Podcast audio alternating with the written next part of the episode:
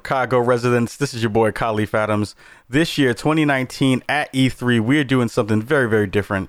We're doing a collab thing with our friends over at the Wardcast, bringing you some of the best and most exclusive content on the web. We have some fantastic interviews and some fantastic conversations for you. Make sure you're checking out our show. Make sure you're checking out their feed over at the Wardcast on all podcast platforms, and make sure you do it right about now.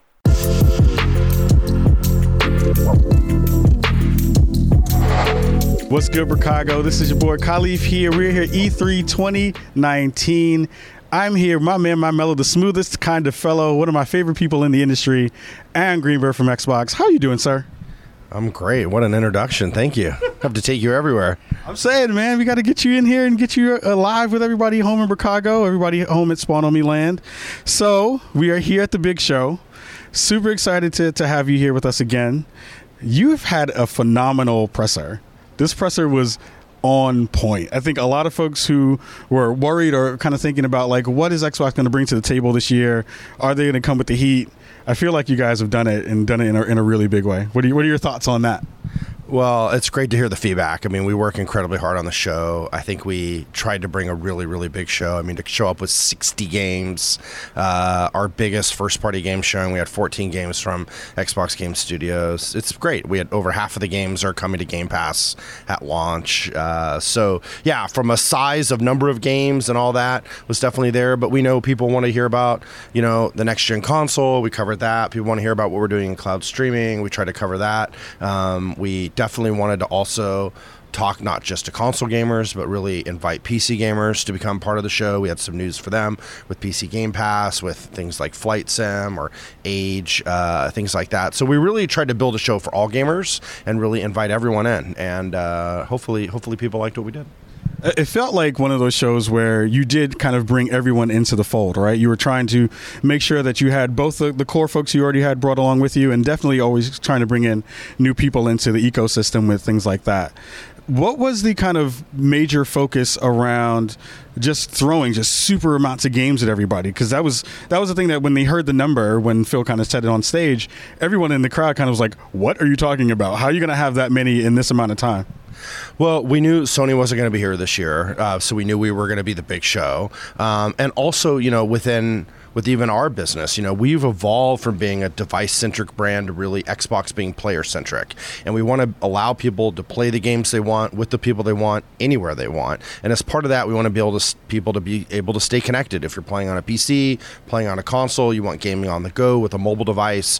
So as we're really thinking about evolving our content uh, and being player centric, we wanted to have that come out in the briefing as well the fact is, uh, being the one big show also allowed us to curate something. We you know we had you know a lot of third party partners came to us a lot of indie devs came to us with a lot of content. And so it was great. We got to put a lot more games in our show than we typically did.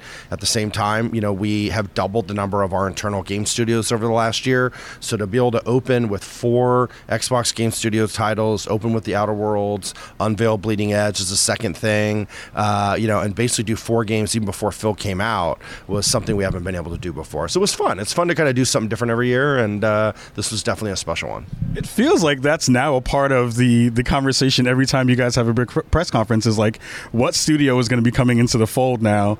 Um, it was really dope to see um, Tim Schafer rock the stage with you all from uh, from Double Fine. I think that was something that went over really well in the crowd.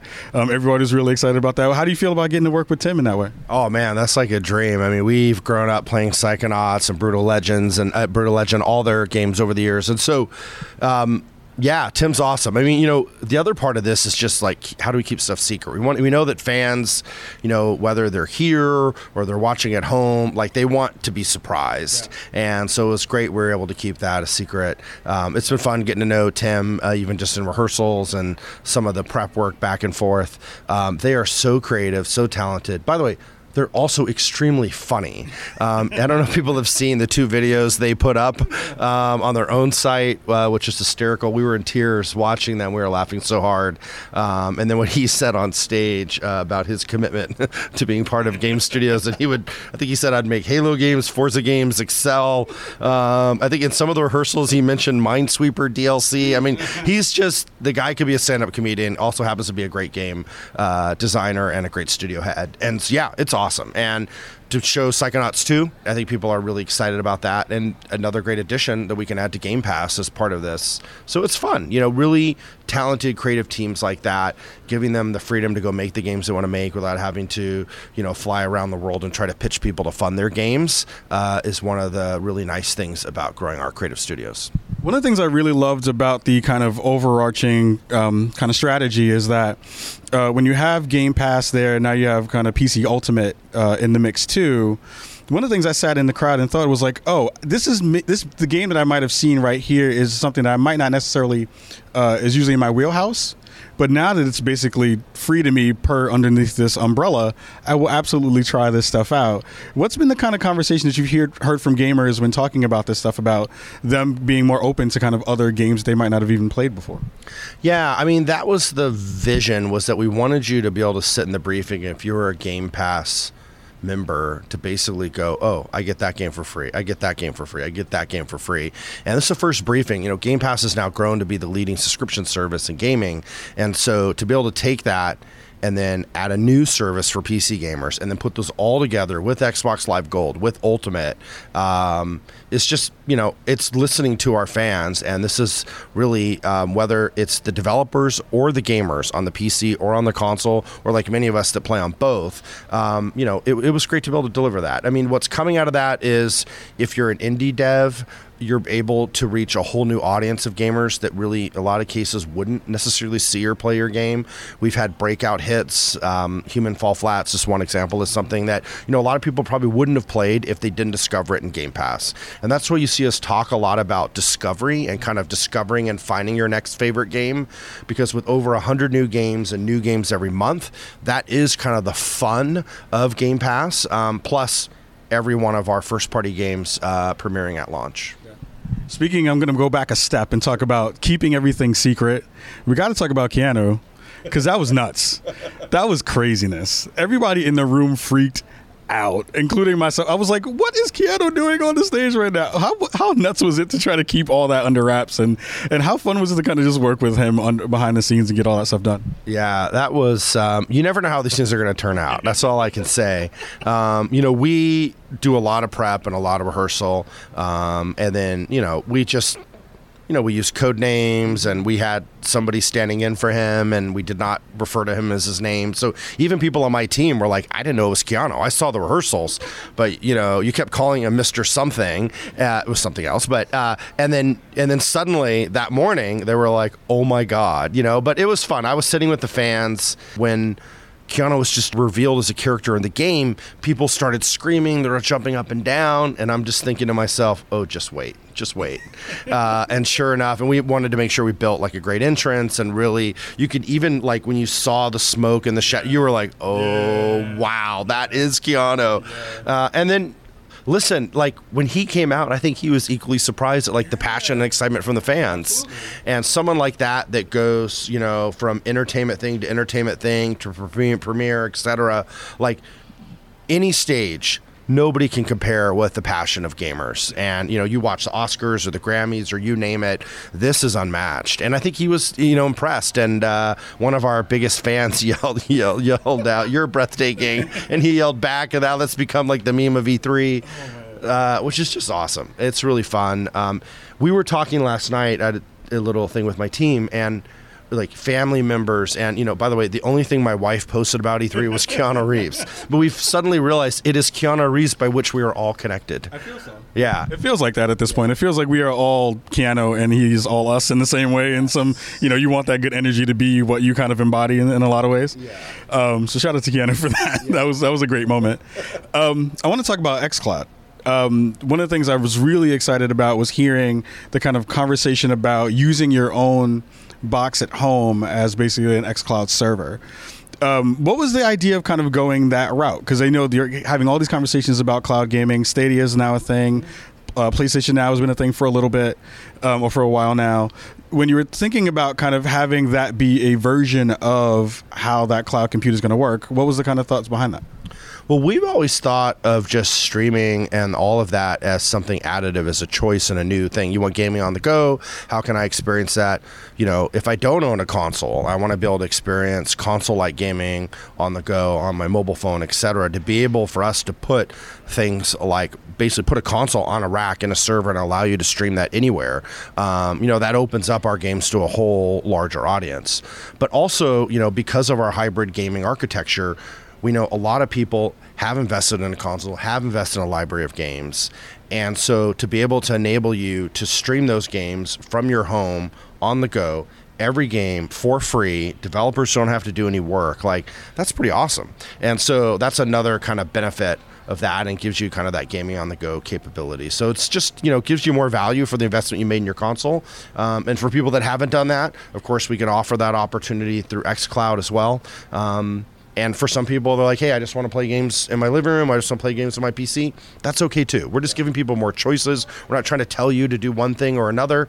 Um, and I just think as gaming evolves and it's reaching more and more people, Phil talked about 2 billion people are playing video games now around the world. Um, we are excited to deliver more of those experiences to more and more people. The other secondary part of that that I thought uh, folks would be talking about or kind of worried about when it comes to the cloud is security, right? So you're like you're opening up your box to a certain extent to have other people kind of cloud compute off of it to be able to stream the games that we're all going to be playing. What are your thoughts about you know how you're all going to think about and kind of talk about addressing those concerns, and also the other one that kind of bit Stadia in the butt the other week was the conversations about like how much is it going to take and, and kind of tax my home you know uh, network? You know what's that going to do for my data cap? Is is any of that kind of conversation happening in ways that you're kind of sharing out you know future future looking in terms of that for folks? Yeah i mean we have some of the brightest minds working on this and of course you can imagine at microsoft we put safety and security you know extremely high. You know we're leveraging for xcloud we're leveraging our azure you know cloud infrastructure that is you know really best in class around the world. We have more servers and more capabilities uh, than really you know almost any other company in the world. Um, the the fact is is I think for a lot of people if you want the best high fidelity gaming experience in your living room, you're going to want a dedicated gaming device. So I just think you're not going to be able to compete with that through a cloud solution. So for us, we really believe, hey, that's why we're investing in things like Project Scarlett, delivering a next generation console that can continue to build, you know, more, faster, more processing power, better frame rates, you name it, for the next generation of games. Um, so for us, the cloud is really about extending that outside of the living room and giving you that option for gaming for gaming on the go, whether it's from your home console that basically becomes a server. It's intended for you to be able to use it for yourself, yeah. not to be you know open yeah. it up if that makes sense. And then also with XCloud uh, from a from basically a console in the cloud. Cool, cool, cool. Last XCloud question. Um, one of the things I love about the ecosystem that Xbox has is Mixer. Is there any way that the cloud is going to help folks on that end of the, of the spectrum with any of the things that they're doing on the streaming side from that end?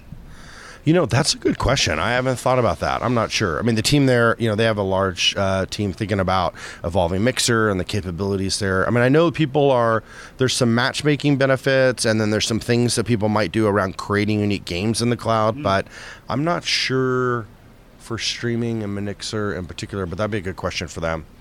I'll, I'll, poke those folks when I get a chance.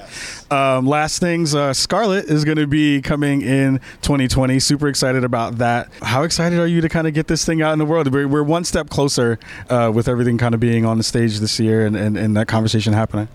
Well, I will tell you, it is. It feels so. I mean, I love my Xbox One X. It's been great to have the world's most powerful console to deliver, you know, true 4K gaming. Um, and that's been great. And that's always been about largely, you know, how do we add more power? And it's been about the graphics and the fidelity. But as we think about the next generation, yes, there'll be more processing power. Um, but speed, you know, with the SSD, we can actually uh, enable games to load 40 times faster. That's a huge jump from what we get today. Games today, are in many ways, are even architected around load times. And so, how do we kind of make that go away? In addition to, hey, 4K is here. Sure, we can be 8K capable fine. If you have an 8K TV, we'll be 8K capable. but we really don't think we think the innovation is around speed, the ultra high speed gaming, and then you know that increase in processing power means you're going to get go from 30 frames to 60 frames to 120 frames per second, and so that level of quality from a console is really just going to be unmatched. And then with us, of course, we give you all the backward compatibility. So Project Scarlett will have four generations of backward compatibility, um, which has really never existed for a new console. That's fantastic stuff. Last question before I let you go. What does Axe Xbox body spray smell like? what is what does it smell like? Does it smell really good? Is it does it smell like juniper berries? Does it smell like Keanu's hair? What is what is what does Axe Xbox body spray smell like? Yeah, you know, um, we listen. We have a lot of fun on what we do. Let me just tell you that our team in Australia is extremely creative. They are the most fun team in Xbox, and they have partnered with the equivalent of Axe down there uh, in Australia, and they actually have an Xbox branded personal care line. Um, listen, we definitely want to promote personal care in general. Like you know. Um, but they brought me some to try. I promised. I used it the night before the briefing. Very fresh, yes. uh, very tingly. Uh, just, just, just. Um, it, it, it felt great. I really, it, I felt very clean, uh, and I felt fresh. And I would say it didn't have. It just. It was what you wanted uh, from a personal care product. Yeah. I only used the the uh, I'm probably way oversharing now. No, uh, yeah, exactly. Um, I only use the. Um, I didn't use the deodorant. I just used the the body wash, uh, and uh, it was green, and it just felt great. I felt like I was having living my best life, and uh, my best Xbox life. And, and confirmed so. there are at least 24 teraflops of clean in the Axe body spray and all that good stuff. Aaron, so good to see you, man. Always good to hang out with you, fam. Uh, always good to see you doing these wonderful things with our, with Xbox and seeing just how far everything has come. And hopefully, we'll be able to check with you uh, a little bit later once everything kind of gets shared out to the world and, and everybody can get, actually get their hands on stuff. Anytime. I'm a big fan of what you do, Kahlief, and the whole Spawn on Me crew and your community. So uh, keep doing what you're doing, and uh, anytime, uh, I'm happy to come on. Thank you, fam. Everybody, this is me. I'm hanging out. It's Kahlief. Hey, I'm hanging out with Aaron Greenberg. E3 2019. We'll see you in a little bit. Peace.